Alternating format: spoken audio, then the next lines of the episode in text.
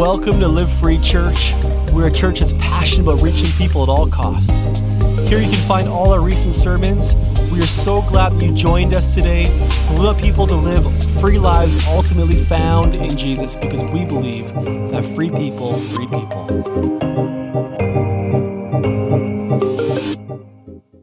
What an amazing day. Did you wake up thinking, what a beautiful day? What a, what a day we get to look forward to. You know, I think there's many things that we do that um, encourage our day. And one of those things, probably for many of us, is coffee. Probably coffee even before God some days. I think we sometimes need coffee to get to God.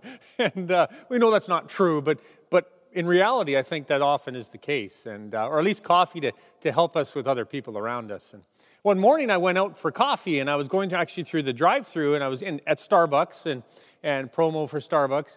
And uh, as, as I was going through the drive through, I was looking forward to what I was going to have. And, and, and I, it, it, was great anticipation. Like I was probably um, drooling as I was coming up to the, to the till to pay through the drive through. And as I did, the lady looks at me and she says, You know, is this your coffee? I said, Yeah, absolutely it is. And then she said something that just, it blew me away it, it got me really excited.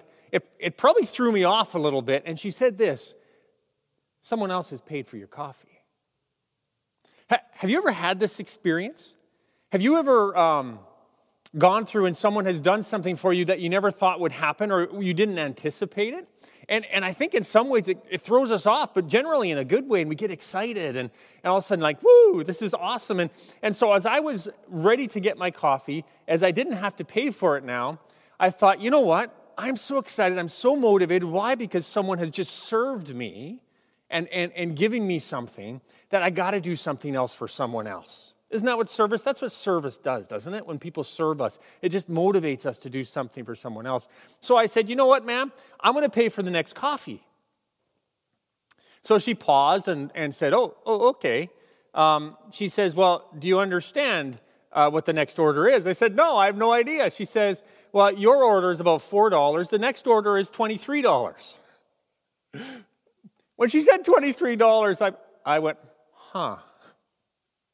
What, how do we respond when something's a little bit different than what we expect? Even if we're so excited because someone has served us and all of a sudden something comes into our reality and it just changes it all. What do you think I did? What would you do? We've been going through the book of Acts as a church, and uh, God has been leading us and opening up our mind, opening up our, our heart to understand His desires, His will, His ways. And uh, actually, the, the early church had none of the advantages, as we're learning, that we have. They, um, they didn't have big budgets to do big productions. They weren't uh, having big budgets by wealthy donors. Their pastors lacked credentials. Most of them were untrained. They had been with Jesus, but they didn't have formal training other than what Jesus had given them. And that training was probably rejected by many in the religious sectors. Most of the pastors actually had jail records. And if they came around to uh, our churches, we'd probably say, Yeah, I don't think so. Move along. Bob actually said last week, he said, God used untrained, ordinary people to change the world. God uses people like us to change our world.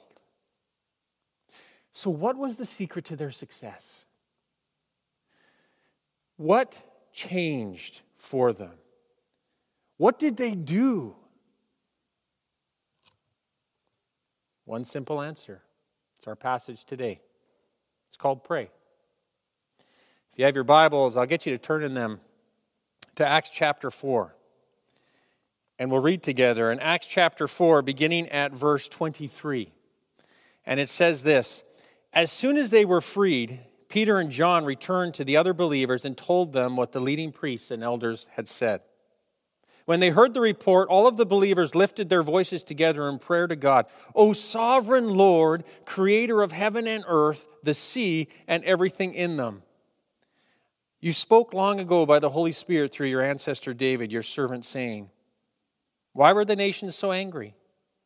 Why did they waste their time with futile plans? The kings of the earth prepared for battle. The rulers gathered together against the Lord and against his Messiah. In fact, this happened here in this very city. For Herod Antipas, Pontius Pilate, the governor, the Gentiles, and the people of Israel were all united against Jesus, your holy servant, whom you anointed. Verse 28 But everything they did was determined beforehand according to your will. And now, O Lord, hear their threats and give us your servants great boldness in preaching your word. Stretch out your hand with healing power. May miraculous signs and wonders be done through the name of your holy servant Jesus. After this prayer, the meeting place shook, and they all were filled with the Holy Spirit. Then they preached the word of God with boldness. Verse 32 continues to say, All the believers were united in heart and mind, and they felt what they had owned was not their own, so they shared everything they had. The apostles testified powerfully to the resurrection of the Lord Jesus, and, God's great blessing was upon them all. There were no needy people among them because those who owned land or houses would sell them and bring the money to the apostles to give to those in need. For instance, there was Joseph, the one, of the, the one the apostles nicknamed Barnabas which means son of encouragement. He was from the tribe of Levi and came from the island of Cyprus. He sold a field he owned and brought the money to the apostles. The apostles get back to the church family after they have just gone through this amazing uh, ordeal with the leaders and, and, and chief priests and the Sadducees. And they couldn't wait to tell their group what they had incurred, what they had just experienced what um, they had just done. They couldn't wait to encourage their group. They couldn't wait to, to, to worship God by telling them that they had seen God at work. Where have you seen God at work? Are you in places where you see God at work? Has anyone told you where they've seen God at work? Who have you told?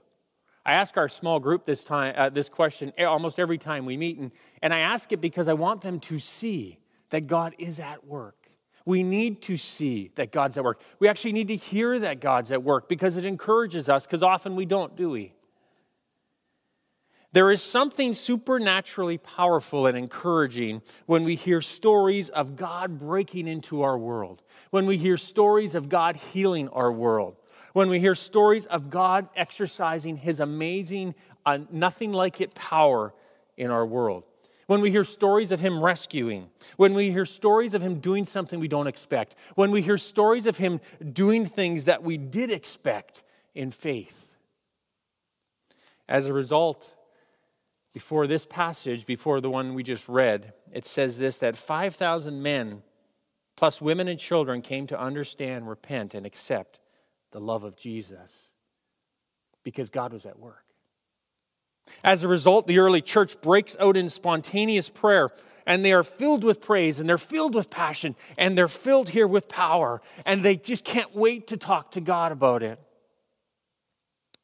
So, for our time today, we're simply going to look at this prayer and ask this What happens when we pray? What happens when we verbal putter with God. Pray. First thing you'll notice here, it says in verse 24 to 28 as we pray, we begin to see things in God's perspective. We begin to see God the way, the way God sees life. As we pray, we are reminded to look at life the way God does.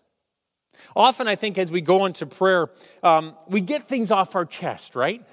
We have joys, uh, we cry, we laugh, we get angry, we have questions, we may yell, and that's what we bring to God. Often, as we go into prayer, we're looking at life through our own perspective. But Peter and John here uh, have just shared where they've seen God at work. The focus has become about God, and so, so the people are all of a sudden looking as God looks. They're looking through His eyes. And we notice three things. First thing in verse 24, it says this O sovereign Lord. This is how they begin their prayer. This is the respect they have. This is the, the utterance that comes out as, as they hear great things of the Father and what he is doing, this is what comes out God is sovereign Lord. And they are reminded of that. They need to be reminded of that. This term actually means it's a ruler who can exercise absolute power. It's like someone who has all authority and actually uses it. This group of people are reminded that they follow God who cannot be stopped. We follow God who cannot be stopped. Notice verse 24 also says this O sovereign Lord, creator of heaven and earth, creator of the sea, and creator of everything in them. Seriously, look around. God created the heaven and the earth, the sea, and everything in them. Look around, look up to the sky, and what do you see? You see the sun, you see the moon, you see stars, you see birds, you see clouds, you see planets in orbit. God created those. Actually, Genesis tells us he spoke and made it happen. Look to the side, look to the mountains, look to the trees, look to men and women, look to babies, look to animals. He makes those, He creates those. Look below, it says here. look to the rivers, look to the lakes, look to the oceans, look to what's in them, look to the whales, look to the sharks, look to the fish. He makes those. If God can create, what can't He do? If God can create, what can't He do? Remembering God as creator means taking my place in the world in the appropriate way and not demanding for myself more than it's my right to have. I am only a creature. We are only created. We cannot do things like the Creator, like our God can. Remembering God as Creator means remembering that God has made a good world, not an evil one. We are the ones who spoiled it because we are the ones who wanted to be sovereign creator. We wanted control of our lives. When we take charge, what happens? We create mess. When God takes charge, what happens? Things get done. As we pray, remember that God has the credentials. He's sovereign Lord, He's creator. But verse 25 to 28 say this God acts in history. You spoke long ago by the Holy Spirit through your ancestor David, your servant, saying this Why were the nations so angry? Why did they waste their time with futile plans? The kings of the earth prepared for battle, the rulers gathered together against the Lord and against his Messiah. In fact, this happened here in this very city. For Herod Antipas, Pontius Pilate, the governor, the Gentiles, and the people of Israel all united against Jesus, your holy servant, whom you have anointed but everything they did was determined beforehand according to your will. Verse 25 and 26 actually quote Psalm chapter 2, and we're not going to take time to look at it, but I would encourage you to because it only gives us a glimpse of Psalm chapter 2.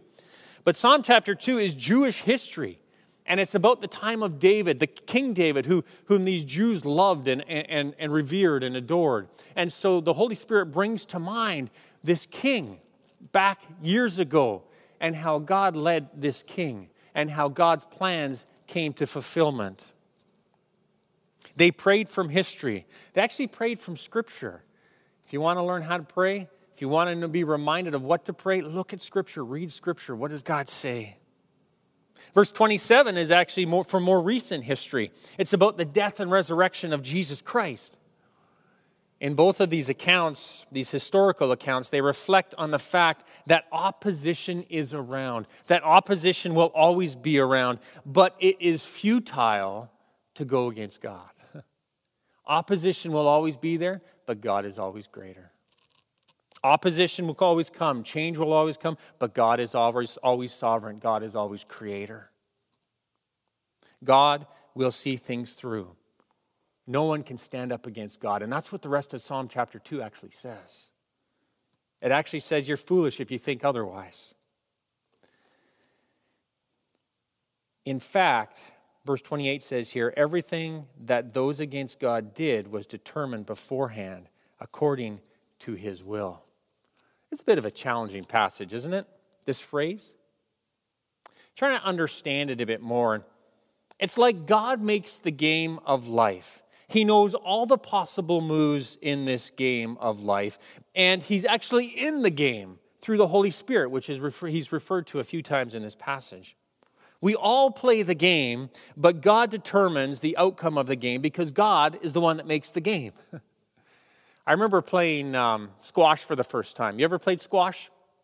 And it's a great game, but it's a back and forth game, and it's in, it's in a small environment, which I'm absolutely grateful for. But there's so much running in this indoor court.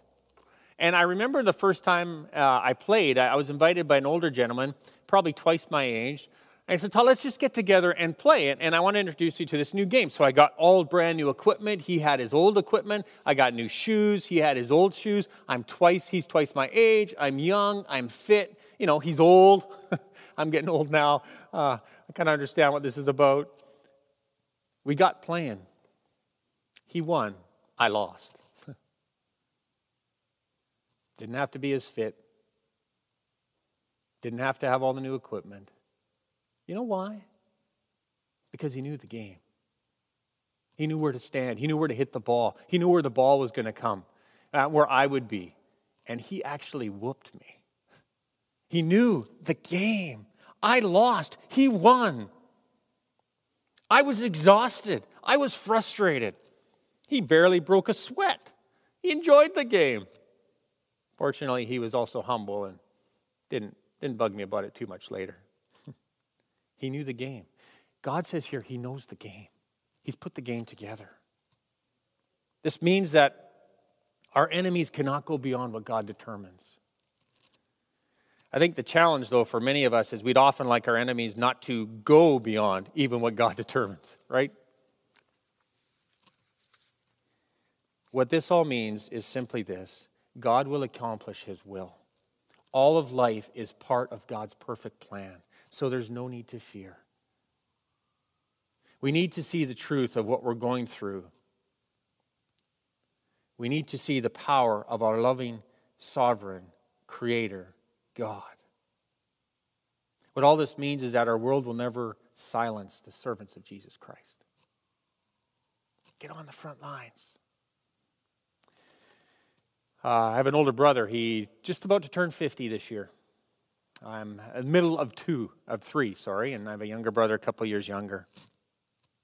My older brother, as he turns 50 this year, is reflecting on life, but it's actually the, the decade or the fifth decade that isn't causing him to reflect the most. He's currently battling cancer. This is his second time in two years, actually. He came through it a couple of years ago, and um, actually, he just came out of quarantine about a week ago. And he came out of a bout of radiation, through a bout of radiation, for the second time. He tells me that the doctors say that his body has probably at least had a third to not, if not that, at least a half of the radiation that he's allowed to in a, in a lifetime. So, as he's evaluating life and, and evaluating past and future and family and, and all that goes on and, and his relationship with God, I said, Brent, like, how, how are you handling this? Like, what do you do? Like, you this could be the end. He said, Todd, this is what God has told me. I am invincible until my sovereign creator, Lord, calls me home. I am invincible until my sovereign creator, Lord, calls me home. In other words, he gets it. God's in charge. God knows what he's doing. Folks, we follow a sovereign creator God. As we pray, we also deal with reality. Verse 29 and 30, it says here And now, O Lord, hear their threats. Give us your servants your great boldness in preaching your word. Stretch out your hand with healing power. May miraculous signs and wonders be done through the name of your holy servant Jesus. Peter gives us hope, hope in reality. Or, pardon me, God gives us hope in reality here. Prayer is a way uh, for us to cope with reality, isn't it? When we have joyous things going on in our life, we can pray and celebrate with God. When we have painful things going on in our life, we need to bring that grief to God. We need to tell somebody. When we're surprised in life, when things change and we can't handle that change or we can handle that change, we need to talk to somebody. We often go to God. And prayer is such a gift. The early church just heard that they will be persecuted. And in fact, if you read the next four chapters and the rest of the book of Acts, we'll get glimpses of what this persecution looked like. And it looked like prison, it looked like death, it looked like being ripped away from your home. This desperate reality drove them to pray. As we pray, we deal with reality. Sometimes I'm a bit of a Facebook or social media junkie, and I saw this the other day. You ever uh, sing the song, and you may be familiar with it, a Christian song. It's called Blessed Be Your Name. It goes something like this Blessed be your name. When the sun's shining down on me, when the world's all as it to be, it should be, blessed be your name. Blessed be your name.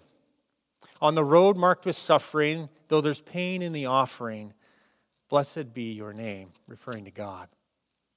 Every blessing you pour out, God, I'll turn back to praise. When the darkness closes in, Lord, still I will say, Blessed be your name. I have a friend. His name is Michael Dakin. Michael Dakin is quoting this song recently, a few days ago, actually.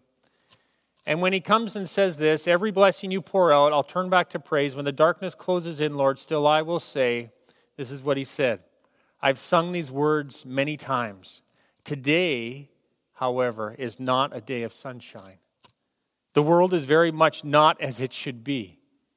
Today, we got the phone call that every parent dreads. The blood work showed something concerning. Come in immediately. I was already at work and met Dana at the hospital, Michael says. Within an hour, we were told leukemia. More blood work, an x ray, and the results were confirmed. Our son Eli, our eight year old boy, has leukemia. We were told our ambulance would take Eli and Dana to Vancouver. They live in Prince George. There was a biopsy scheduled for Monday, and our doctor said that he has the best oncologist down there. The biopsy will confirm the initial diagnosis that we had in PG, and we'll know more after that. We thought it would be tomorrow or Sunday for the transfer, but then suddenly they had a flight available, and they're in the air as I write this. Right now, they will be down for at least two to three months, and my daughter Katie and I will stay home for the time being as COVID restrictions require minimal coming and going family separation. Eli also has no immune system as he goes through the first round of chemo, so they both will be in isolation. I don't know what we need at this point. We don't know enough. We are just trying to get through today. We've been running on adrenaline all day and we are tired. We are spent. Dana is still much ahead of her still has much ahead of her. Pray for her especially. What do you do? What do you do when your children face something as awful as leukemia? What do you do when plans change? What do you do when, when something breaks into your world and it just blows it up? It explodes it in such a horrific way. What do you do? You pray pray, prayer helps us deal with reality. Now, as I say that, I better pray. Lord, uh, we thank you that Michael is in your hands. We thank you that Dana, their family, is in your hands. We thank you that Eli, little eight year old Eli and his body that you created, that sin has ravaged, that leukemia has now become present, is in your hands. We don't know what to do. We ask for wisdom for the doctors. We thank you for the medication that is there to help. But Lord, we hear way too many stories like this that are harsh and hard. We need your healing hand. We need you to break in. We need you to help it. Lord, we're desperate. And we ask for your healing and for your strength in the name of our sovereign Creator, Lord. Amen.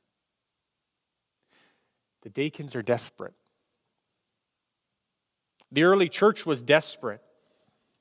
We often find ourselves desperate, don't we?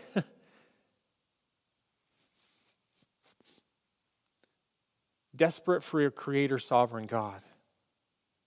God often uses desperation to reveal our hearts. Who do we depend upon when times are tough? Is it us or is it God? He wants us to evaluate our loyalty. Is it to us and our strength and our wisdom? Or is it to Creator God, Sovereign God? When times do not go the way we intend them to go, when we cannot control them, how do we respond? The early church, it says here, responded by praying this O sovereign Creator Lord, hear their threats. Give the servants great boldness in preaching your word. Stretch out your hand with healing power and miraculous signs and wonders. They prayed, Hear our threats. Hear the threats of those who are making them. God, know what's going on. God, as you have in the past with King David and with Jesus, please hear what's going on in our reality. And that's what Michael is asking God, and that's what we need to ask God. I think we just want to be heard sometimes, don't we? We need to be heard. When we are heard, it means that someone is paying attention to us. It means that someone is aware of what's going on around us and may be able to do something. And we know our God, sovereign, creator, can. But they also pray here give your servant great boldness in preaching your word. Is this an odd prayer to us? The church does not ask for revenge. The church does not ask for persecution to stop. The church does not ask for rescuing. I don't know about you, but I think that's weird. Instead, they ask for boldness. They ask for freedom, for frankness, for confidence in public. That's what boldness means here. They ask to be brave. And not just to be brave to, to, to endure, not just to be brave to, to have a mic drop moment when these people persecute them. It says they ask for boldness to what? To preach the word of God. This is the kind of power that God gives. God gives power to persevere. God gives power to live out His will. God gives power to love the unlovable so the grace of God will be seen for everyone around. And that is what caused 3,000 people to come to Christ at the end of Acts chapter 2 and another 5,000 to come to Christ at the end of chapter 3. And that's what's going to make the difference. And it says that God answered their prayer. Verse 31. The meeting place shook. They were all filled with the Holy Spirit. In other words, God is with them. and they preached the word of God with what? With boldness. In fact, you have Acts in Acts chapter 6 and 7, you have this guy named Stephen who, who, who was stoned, who was killed for stepping out and preaching in boldness. And uh, in, in chapter 8, verse 1 to 4, you have everyone spread out because of the persecution that was happening to the early church. And it actually says in verse 4 wherever they went, they spread the word of God. God answered their prayer. But he also, they prayed, stretch out your hand with healing power, miraculous signs and wonders.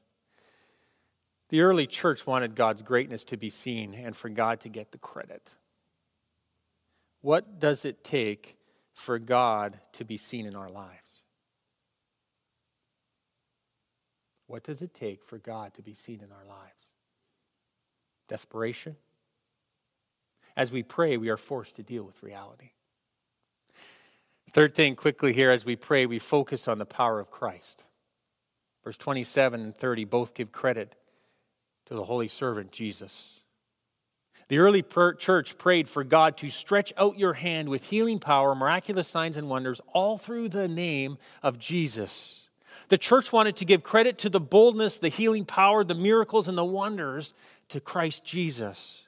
It is, the, it is Jesus' name that gave them power.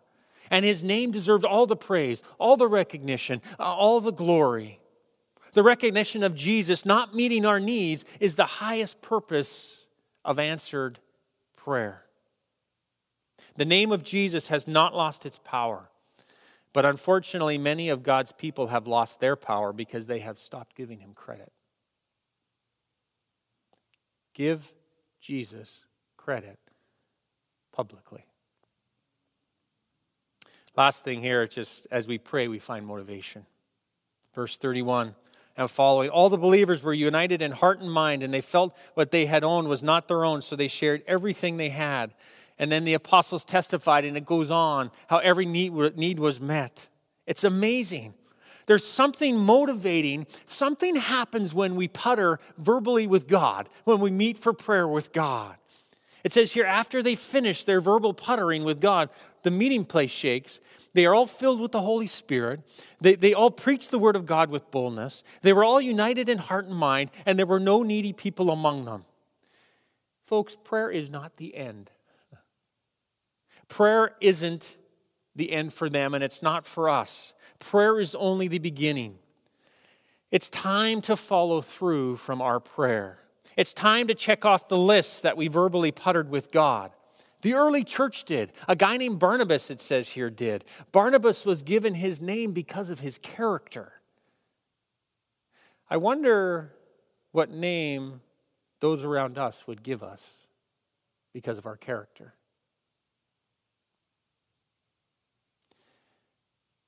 I don't know about you, but unity has got to be one of the greatest miracles of the power of Jesus Christ. And that's what these verses say. They wanted to see power of Christ at work, and it ended up in unity. And in fact, it says, no needy people among them. This has got to be tied with unity. as amazing, as impossible. Only the power of God could do this. So, how is your verbal puttering with God? I'm in the Starbucks line. The lady gives me my coffee. I'm about to enjoy it. I'm looking at it. Someone else has paid for it. God has covered it. The cost to cover someone else is much greater 23 bucks. What would I do? It's a no brainer. I serve, I pay it, I hold to my word. I trust Creator God to provide. I paid it forward. What is God calling you to do? It's time to pray. It's time to see God for who He really is. It's time to look at things the way God sees them. It's time to step out in faith. Let's pray. Heavenly Father, wonderful God, Holy Lord. Oh, Jesus Christ. Yeah. We owe you everything. Lord, I think the older I get, the more mistakes I see myself making.